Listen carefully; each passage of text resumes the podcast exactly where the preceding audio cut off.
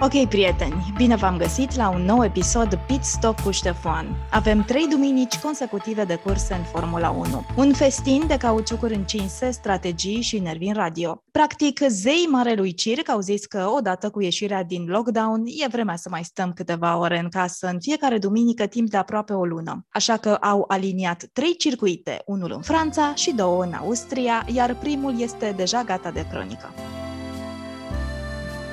Alors, mes amis, bienvenue en France, mai exact pe circuitul Paul Ricard, aproape de Marsilia. Și așa cum ne-am obișnuit din episoadele precedente, este vremea pentru o scurtă istorie a acestui circuit, plin de dungi colorate aproape psihedelic în galben și albastru, exact ca cerul din Marsilia. Poate vă întrebați, de ce se numește așa? Cine a fost Paul Ricard până la urmă? Nu un pilot de Formula 1, cum ați fi tentați să spuneți, ci un miliardar din Franța. Cei drept, banii și Formula 1 sunt prieteni vechi, iar Paul Ricard a fost unul dintre primii care au aflat acest lucru. Magnatul francez și-a făcut averea din producerea și vânzarea unei băuturi celebre în sudul Franței, numită pastis. A aflat repede că sportul este o modalitate eficientă pentru a-și promova băutura alcoolică și carbogazoasă, așa că a devenit primul sponsor comercial în turul Franței la ciclism în 1948.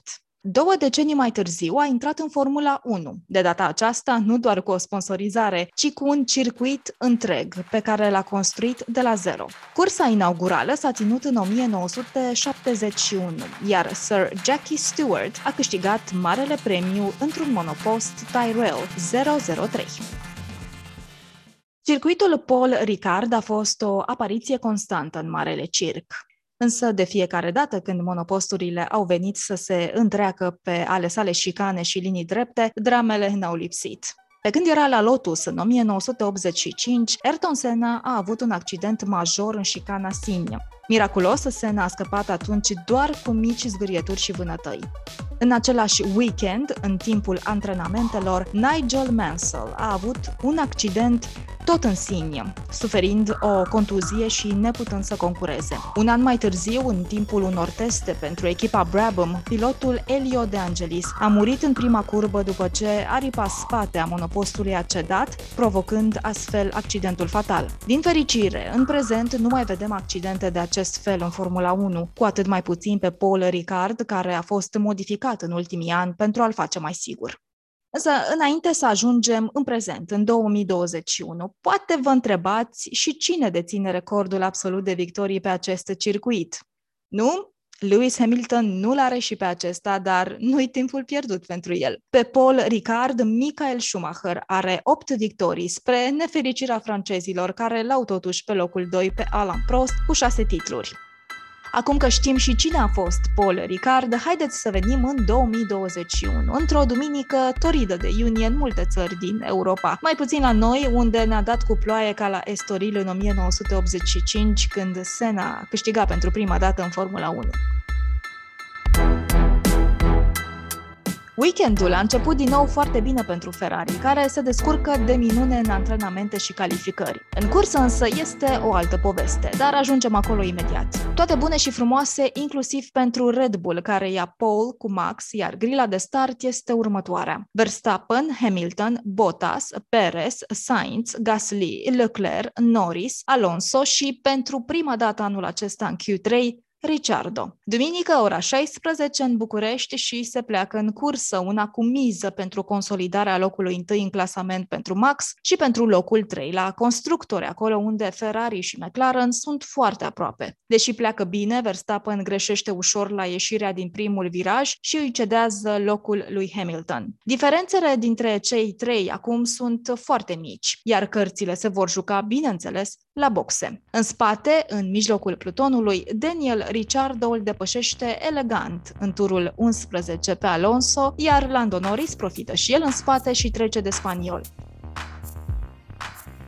Este o cursă antrenantă pentru locul 3 la constructor și McLaren are nevoie ca piloții săi să livreze pentru a se îndepărta de Ferrari în clasament. Cu Leclerc și Sainz, confortabil deja în monoposturile scuderiei, Ricci era veriga slab în tot acest joc. Neputând să arate aproape nimic la McLaren în 2021. Asta până la cursa de pe Paul Ricard, când iese din amnezia care l acaparase și începe să-și aducă aminte cum se pilotează. Cursa începe să curgă cu multiple depășiri în spatele plutonului de podium și încep, ca de obicei, strategiile la boxe. Suntem atenți la Red Bull și Mercedes, bineînțeles, pentru că undercut-ul, acel schimb de pneuri înaintea adversarului, este crucial.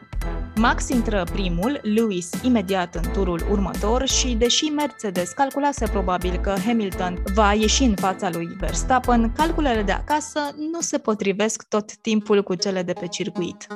Max redevine lider, dar să nu ne bucurăm încă, pentru că ne aducem aminte de Barcelona, unde Hamilton a făcut undercut lăsându-l pe Max foarte trist pe locul 2.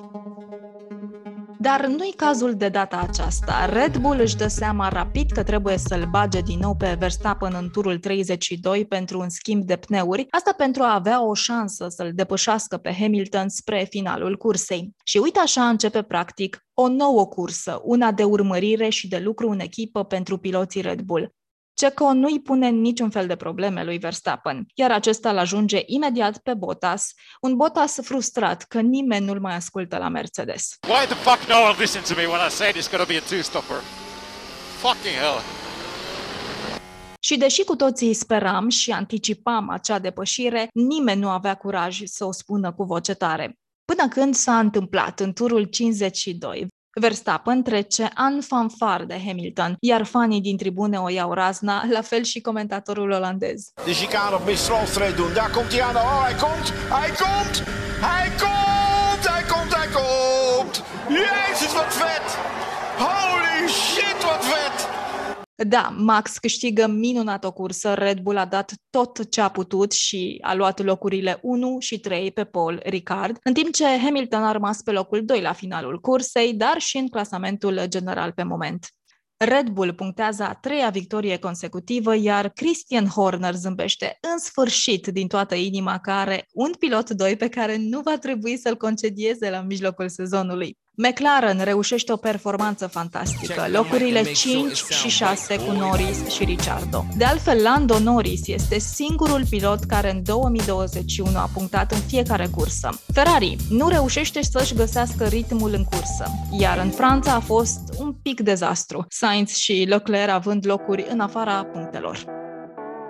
Și iată că așa s-a scris Marele Premiu al Franței pe circuitul Paul Ricard. Desigur, pe podium s-a folosit o băutură alcoolică spumantă, șampania, nu pastis, așa cum poate și-ar fi dorit Paul Ricard. Și pentru că mâine sunt deja antrenamente în Austria, haideți să vedem care sunt cele mai importante știri din ultimele zile din Formula 1 poate cea mai importantă la marele premiu al știriei, Christian Horner și Toto Wolff vor fi împreună în fața presei. În 2021, atât șefii echipelor cât și piloții susțin conferințe de presă câte doi. Cine alege configurația acestor cupluri nu este foarte clar, dar cei drept, așteptăm cu toții o confruntare directă dintre Horner și Wolf în fața jurnaliștilor, mai ales după cuvintele grele pe care și le-au aruncat de-a lungul sezonului. Wolf l-a făcut pe Horner fanfaron, iar Horner i-a răspuns că austriacul ar trebui să-și țină gura închisă când spune că monopostul Red Bull încalcă regulile FIA. O să fie o conferință de presă exact ca un tango pasiv-agresiv dintr-o căsnicie uzată. McLaren îi oferă un test în Formula 1 pilotului din IndyCar, Pato O'Ward. Este o promisiune pe care Zach Brown trebuie să o țină în fața tânărului mexican, care de altfel este pilot pentru echipa Arrows McLaren în Indy. Brown a promis că dacă Pato va câștiga o cursă, atunci va primi un test la finalul anului în monopostul Papaya McLaren din Marele Circ. Award este deja pe locul 2 în clasamentul general în campionatul american IndyCar, unul care se desfășoară în principal pe circuite ovale din Statele Unite. Pato este considerat un adevărat talent și n-ar fi primul care ar veni în Formula 1 din IndyCar. Cele mai sonore nume sunt Mario Andretti, Jacques Villeneuve sau Pablo Montoya. Și din păcate o veste proastă pentru fanii Ferrari, încă o veste proastă pentru ei. Problemele pe care le are cu pneurile Pirelli ar putea continua și în 2022, spune Mattia Binotto, șeful scuderiei. După eșecul din Franța, unde ambii piloți au rămas fără pneuri și nu au putut puncta, Binotto crede că problemele vor fi de lungă durată, mai ales că nu are o explicație clară, dar cel mai probabil trebuie schimbat ceva la monopost pentru a putea concura în condiții normale cu pneurile Pirelli. Ambii piloți s-au plâns de performanțele monopostului în cursă, deși în antrenamente și în calificări lucrurile au mers foarte bine. Ok, prieteni, după acest calup rapid de știri, este vremea să încheiem și episodul 7 din Pit Stop cu Ștefan. Nu uitați, duminică avem iar cursă, Marele Premiu al știriei, unul care se anunță la fel de interesant ca cel din Franța. Nu uitați să dați follow acestui podcast pe platformele pe care îl ascultați. Ne reauzim data viitoare la Pit Stop cu Ștefan. De curând!